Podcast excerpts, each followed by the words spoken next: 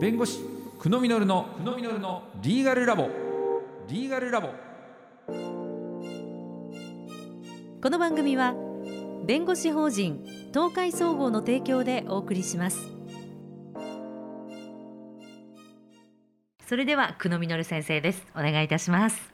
よろしくお願いしますさあ前回は中小企業向けのガイドライン4つのガイドラインのうち2つについてお話を伺いましたけれどもさて今回はどんなお話でしょうか？はい。前回は3月に発表されたガイドラインのうち2つを言いました。はい。え今回は残りの2つですね。はい。事業承継ガイドラインというものと中小企業 PMI ガイドラインというものになります。はいこれどこが発表したものなんですか？これは中小企業庁が発表しております。はい。えまず事業承継ガイドラインというものなんですがこれ過去にも発表されておりまして今回は第3版ということになります。え円滑な事業承継経営承継ができるためのガイドラインということでえ今回新たに事業承継に向けて踏むべき5つのステップというものが詳しく書かれております。この5つのステップなんですがまず第一事業承継に向けた準備の必要性。これを認識すること。ということですね、え経営者が高齢化になってしまったとか、えこのまま事業の先行きが、え事業承継をしないとうまくいかないんじゃないかなどをこう認識すること。ということになります。はい。第2のステップは経営状況経営課題の把握ということになります。今の経営状況がよく分かってない中小企業の方意外にいらっしゃるんですね。はい。自分の経営状況や経営課題をしっかり把握して検討すると。そして何が課題なのかをこう見える化していくということが2番目のステップとして大事になります。はい続いて3番目のステップ。これが私一番大事だと思ってるんですがはい。事業承継に向けた経営改善ということになります。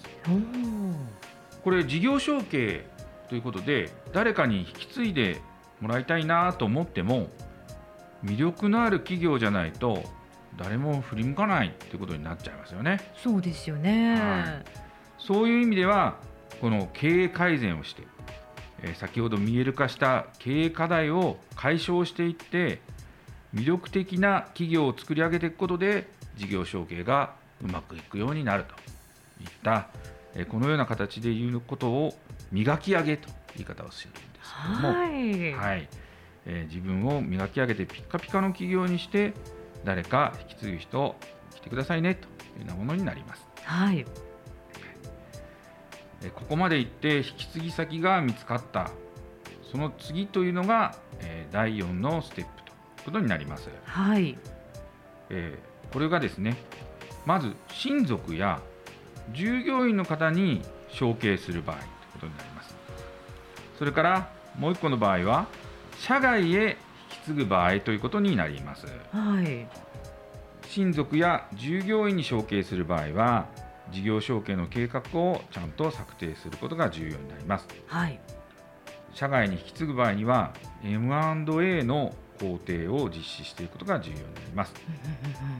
そして5つ目のステップは、まあ、事業承継 M&A の実行といった5段階ということになります。はい、このような5つのステップに従って事業承継をやっていきましょうということでガイドラインが発表されておりますが中小企業庁は、えー同時にですね支援策なども発表をしております。続いてもう一つのガイドライン PMI ガイドラインということになります。はい、PMI っていうのは主に M&A などが行われた後に行われる統合作業の意味になります。うんうんうん。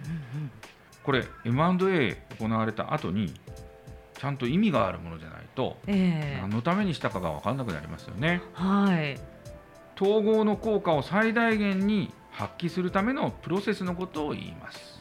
は今回初めてそのガイドラインが出ましたので皆様参考にいただきたいなと思います。初めて出たんですか？はい、この PMI のガイドラインは初めて発表されました。あ、なんか意外ですね。M&A とかそういう言葉ってずいぶん前からあるので、ええもうこういうものできてるもんだと思ってました。あの M&A のガイドラインはかなり前からあるんですね。ええただその後というところに焦点を当てたガイドラインは今までまだ発表されてなかったんです。